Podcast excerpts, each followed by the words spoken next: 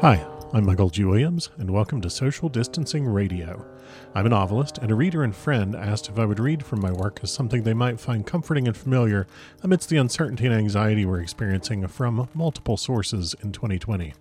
As of this opening, I've read Perishables, the first book of my five book vampire and urban fantasy series, The Withrow Chronicles, published by Falstaff Books, aka falstaffbooks.com.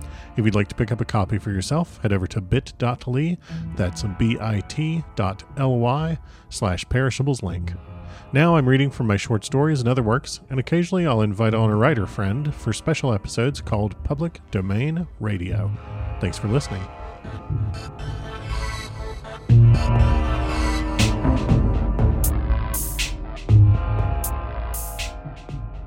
So, welcome to Social Distancing Radio. Thank you. I am Teresa Glover. I am the author of the Caitlin Kelly Monster Hunter series with Falstaff Books. And I am also one of the misdirected adventurers on the Calamity Jane, which is a spinoff of Authors and Dragons podcast. We play D and D really badly, but better than the boys. Um, and I am also an editor at Falstaff Books. I work behind the scenes at Authors Essentials and also Continual, the con that never ends. Wow, gosh, you've got a lot going on. Yes. You stay Just busy. A few things in the works. Yeah. Um, well, I am so delighted that you're here for Public Domain Radio. I'm glad to Public be Domain. Radio is is like a special series within Social Distancing Radio, and so uh, I don't edit it. I don't deal with any of that stuff. The point being to recreate the experience of if two people, or if if people had walked into a shared reading that we had, like a Dragon Con or something. Perfect. So, uh, what are you going to read first? I'm going to read a portion of one of my favorite short stories ever um, The Masque of the Red Death by Edgar Allan Poe. Which I love, personal favorite. It's fantastic and it's creepy and it is a little on the nose, but I promise not to get too triggery in the section that I read. Well, I know for a fact that it's a favorite of at least one of our like power listeners. So Yes. I am I'm certain that they're going to be delighted to hear this. Excellent. I am to hear it. definitely like I said, it's my it's this. one of my favorites. Um, when anybody ever asks me about like free short stories that they can find online, that's definitely one of the ones I recommend, along with um, the yellow wallpaper or Hills Like White Elephants. But this one is just my favorite because it's so creepy. Yeah, I love this one. Yes. Well, fired up. All right. It was a voluptuous scene, that masquerade. But first, let me tell you of the rooms in which it was held. There were seven, an imperial suite in many palaces. However, such suites form a long and straight vista, while the folding doors slide back nearly to the walls on either hand, so that the view of the whole extent is scarcely impeded. Here, the case was very different. As might have been expected the, from the Duke's love of the bizarre, the apartments were so irregularly disposed that the vision embraced but little more than one at a time. There was a sharp turn at the right and left. In the middle of each wall, a tall and narrow Gothic window looked upon a closed corridor of which pursued the windings of the suite. These windows were of stained glass whose color varied in accordance with the prevailing hue of the decorations of the chamber into which it opened. That at the eastern extremity was hung, for example, in blue, and vividly blue were its windows. The second chamber was purple in its ornaments and tapestries, and here the panes were purple. The third was green throughout, and so were the casements. The fourth was furnished and lighted with orange, the fifth with white, the sixth with violet. The seventh apartment was closed, closely shrouded in black velvet tapestries that hung all over the ceiling and down the walls, falling into heavy folds upon a carpet of the same material and hue. But in this chamber only, the color of the windows failed to correspond with the decorations. The panes were scarlet, a deep blood color. Now, in no one of any of the seven apartments was there any lamp or candelabrum. Amid the profusion of golden ornaments that lay scattered to and fro and depended from the roof. There was no light of any kind emanating from lamp or candle within the suite of chambers. But in the corridors that followed the suite, there stood opposite each window a heavy tripod bearing a brazier of fire that projected its rays through the tinted glass and so glaringly lit the room. And thus were produced a multitude of gaudy and fantastic appearances. But in the western or back chamber, the effect of the firelight that streamed upon the dark hangings through the blood tinted panes was ghastly in the extreme, and produced so wild a look upon the countenances of those who entered that there were few of the company bold enough to set foot within its precincts at all. It was within this apartment also that there stood against the western wall a gigantic clock of ebony. Its pendulum swung to and fro with a dull, heavy, monotonous clang.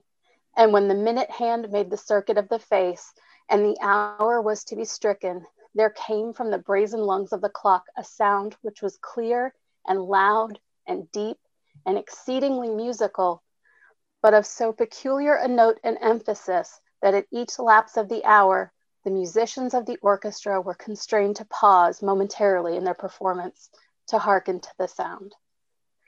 And thus the waltzers perforce ceased their evolutions, and there was a brief disconcert of the whole gay company. And while the chimes of the clock yet rang, it was observed that the giddiest grew pale, and the more aged and sedate passed their hands over their brows as if in confused reverie or meditation. But when the echoes had fully ceased, a light laughter at once pervaded the assembly.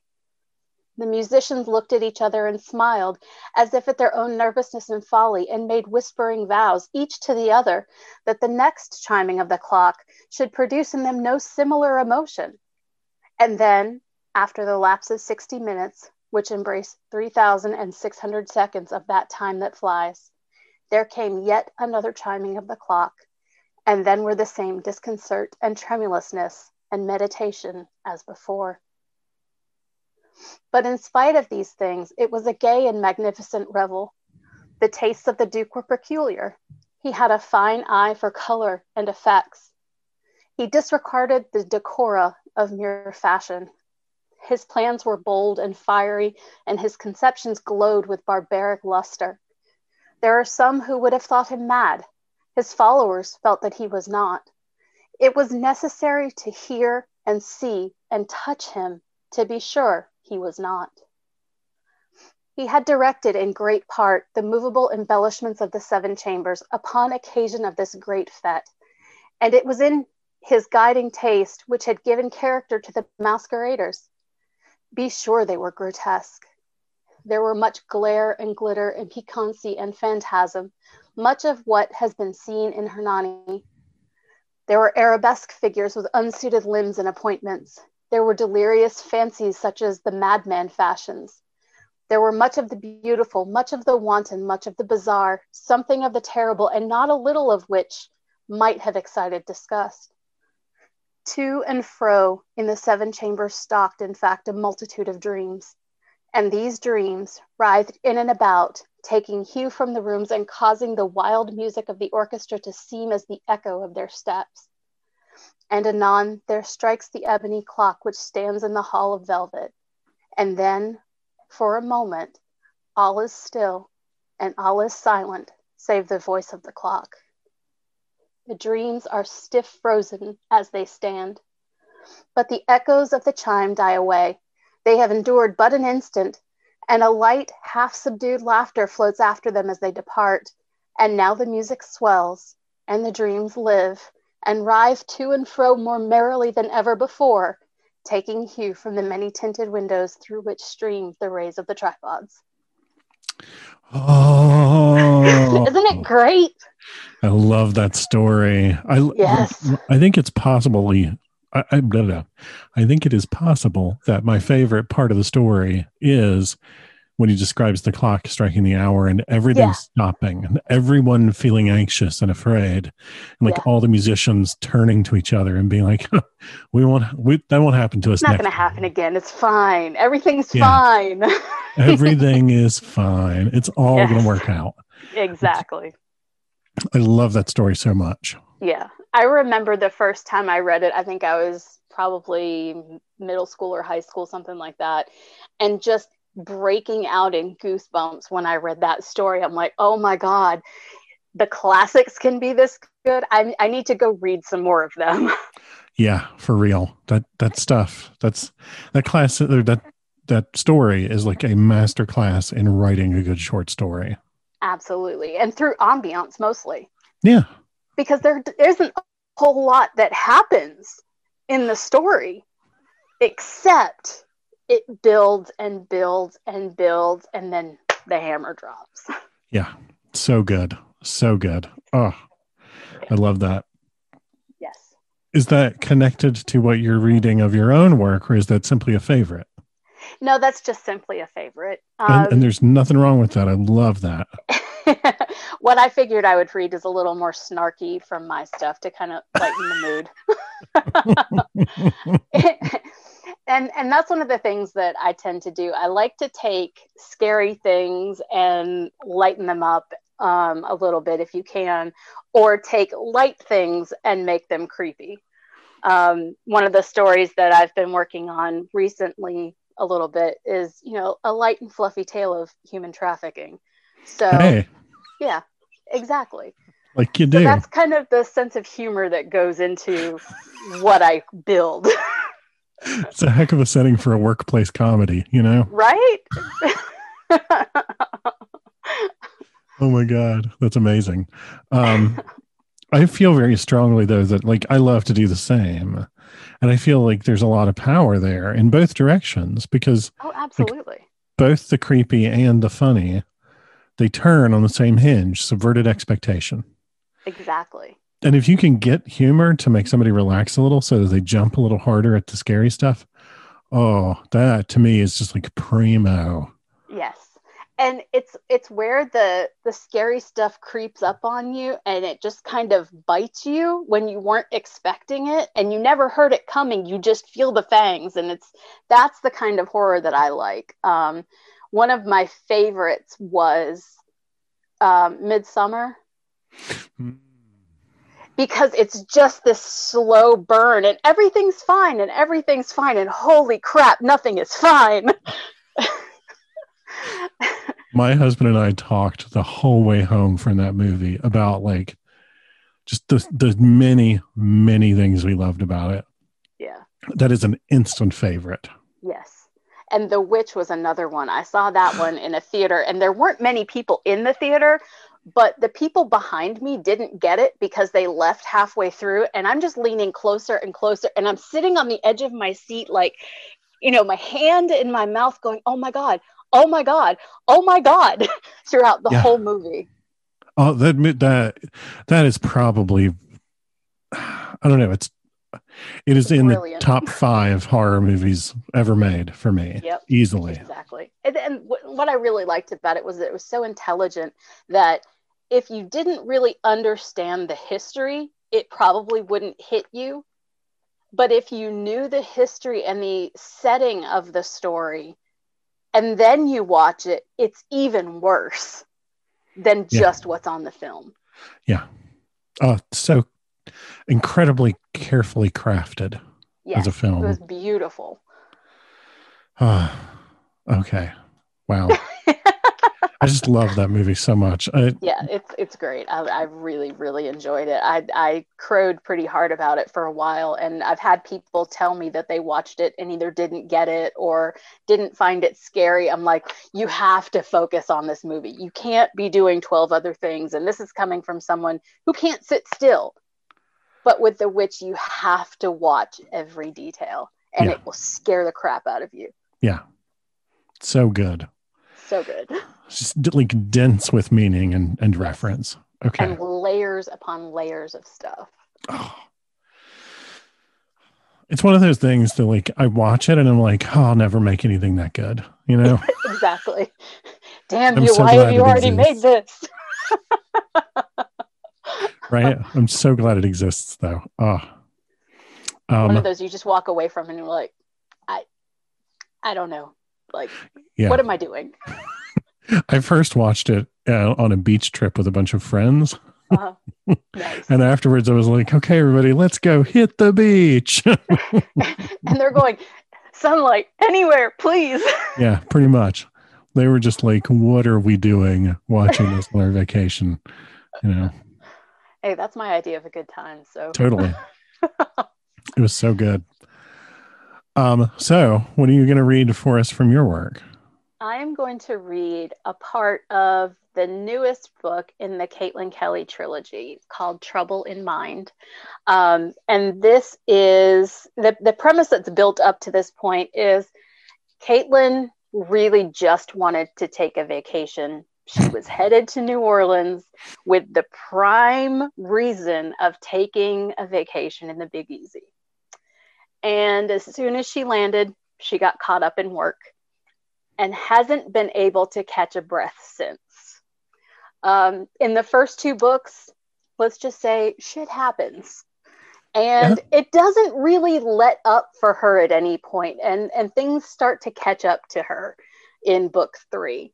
Um, I, I say that it gets a little bit heavy, but there are moments where you just kind of have to laugh because that's life, and that's one of the scenes that I have here is her being frustrated with life, but confronting people that will make you laugh because they're just right at the moment when she can't stand them. I love it. Yes. so let's torture Caitlin for a little bit. Excellent. The recipe for my personal hell will undoubtedly include fragile antique furniture, delicate teacups, bitter tea, and small talk. Thanks to the old world tastes of my hostess, Helen, aka Hel, the Norse goddess of the underworld, I've logged plenty of time precariously balanced on spindly legged chairs while trying not to fidget. Every minute locked in one position while keeping my weight off the chair counted as both a workout and torture. Definitely skipping squats this week, whether Sister, Sister Betty approved or not. I certainly understand your preference for neutrality, I said, my teacup rattling on its saucer, but this goes beyond po- political abstinence. I've been attacked twice. Are all hunters so dramatic? Violetta asked with a coquettish flutter of her lashes. Dramatic? I tried not to rise to her bait. Yes, dear, you're familiar with the concept? The beguiling leader of the Nightmare Clan put her finger to her lips, her almost black curls bouncing. It's one of my favorite qualities. My question is mere curiosity because if all hunters are like you, I'll have to. Her hungry grin sent chills down my spine. Pay more attention. My stuttered tumble of words amused her and frustrated me. That, I said when I finally recovered, isn't what we were talking about. No, but it's far more amusing. Violetta leaned forward and lifted the teapot, glancing at Helen. A refresh, Lady Helen? The two women exuded casual elegance. Despite the informal conversation and their ostensibly relaxed postures, they moved with an awareness I aspired to achieve, surpassing Sister Betty's enviable skills. Outsiders might have assumed them harmless, but I saw them for what they were dangerous, formidable, downright terrifying. No matter what I'd wanted, I'd get nothing without their full knowledge, and they'd probably screw me over in the process. Oh my, Violetta sighed, disappointed. I think I broke her. Glancing around the room, I realized she meant me. Others came before her, Helen said. Others will come after. But I like this one. Violetta's prissy pout still managed to be endearing. Zeke always said I played too rough. He wasn't wrong. Helen took a bird like sip of her tea. The mention of her former colleague and clan council member Zekros made me stiffen in anticipation of reprimand or retribution. I'd killed him at the compact where I'd met Violetta and been dubbed representative for the human realm, or, as I'd come to think of it, my through the looking glass moment. I'd known other dimensions existed, of course, but I hadn't been aware of the conclave of supernats or how it kept the balance between realms in place where the borders thinned. The last compact hadn't known the source of the disturbances that allowed nightmares to move freely in the human realm, only that Zekros, emboldened by them, pushed for its unrestricted use as a feeding ground and promised to kill off the entire planet while making me watch. If he considered Violetta's play rough, I couldn't imagine what that might include. Violetta's intense scrutiny made me feel naked. What? I asked, paranoia taking over. You, my dear. Her stare didn't waver. You've lost that interesting spark. I haven't lost anything, I said, but it felt like a lie. Neither woman spoke for what felt like an eternity. I reminded myself not to squirm. Helen broke the silence first. What you've lost won't hinder you. She said, slid her glove covered left hand across the surface of the tea table between us before setting her cup down. Not yet, at least. When it becomes evident, you won't be able to ignore it. What does that mean? The look she leveled at me reminded me that goddesses feel no obligation to explain their cryptic pronouncements. Yet rather than shrivel, I stared back, patient and implacable, until she deigned to reply. What do you want, Hunter? I grow tired of this. As if responding to her mood, her massive wolf dog demigod brother rounded a low couch with a warning grumble, teeth bared in a snap, snarl. Sup, Finn? I said, trying to quell my rush of nerves. Good to see you too. Helen's irritation drew my attention. My patience is not infinite, Miss Kelly. I love it. Thank you. I love it so much. You do such a good job of capturing like the flavor of New Orleans. Thank you. And you you managed to wrap that up in like supernatural characters really well because like that whole notion of like antiques and fine china and also it's dangerous you yes. know like that's new orleans for me like yeah, absolutely. limited new orleans experiences and my my experience with new orleans is very limited as well which is why i will always have caitlin be a tourist or a transplant she will never be a native because i know that as someone who has not personally lived there i will never understand it to that level so i need caitlin to always look at it through that lens and hopefully capture what it feels like from that perspective and not try to I don't know, not try to make up some experience that I don't have in that regard. I don't want to offend people who are there. I don't want to, you know, presume something that I really don't know, but I still want to bring that flavor to somebody who hasn't been there. Yeah. Such a great job. It's oh, I feel like you definitely achieved that. Thank you. Um, I love that. It's so great. I love the tension in that scene also. And I love the fact that she knows that she is the mouse being played with by two cats. Oh, absolutely. These these two women are so far beyond her league and she knows it and they don't care. and they're going to torture her and they're going to continue to torture her because they are just so much fun to play with. Yeah. It's it's a weird kind of like it's almost supernatural hazing. Yeah, like you get exactly. this sense that they think that if she can handle this for long enough, then okay, you yeah. Oh, and there's always machinations behind the the works too, because there's there's things going on that I haven't even yet alluded to. nice. I love that sort of complex world also. Like I just I, I don't know, I, I love that kind of setting. I, I really to... enjoy it, but I struggle with it mm-hmm. because I really want to get all of that in there and have those layers of intrigue. And I'm lucky so far in that I've accidentally put stuff in I can go back and use. So now I have to be a little more careful and intentionally plant that stuff. I uh I do a lot of like throwing out random details. Yeah. So that later I, I can be like, see, I, I meant it all along. You? Exactly. Yeah. exactly. I got Everyone... stuck at one point when writing this one, and I was like, I need something to do XYZ.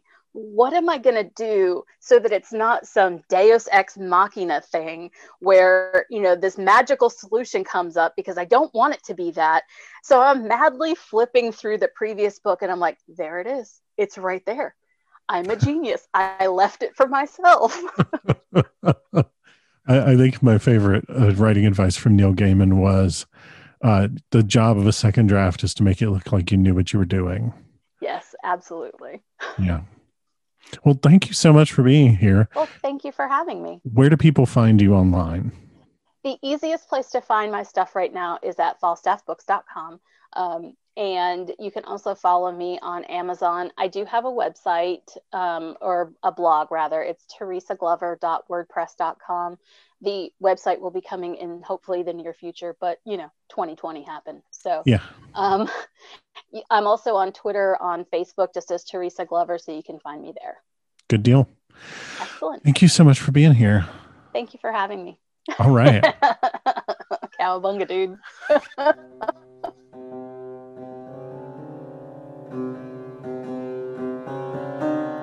Thanks for listening. This podcast is released under Creative Commons Attribution, Non Commercial, No Derivatives license. The theme music is Bucked Contemporary Boom by Kara Square, available under a Creative Commons Attribution license at ccmixter.org.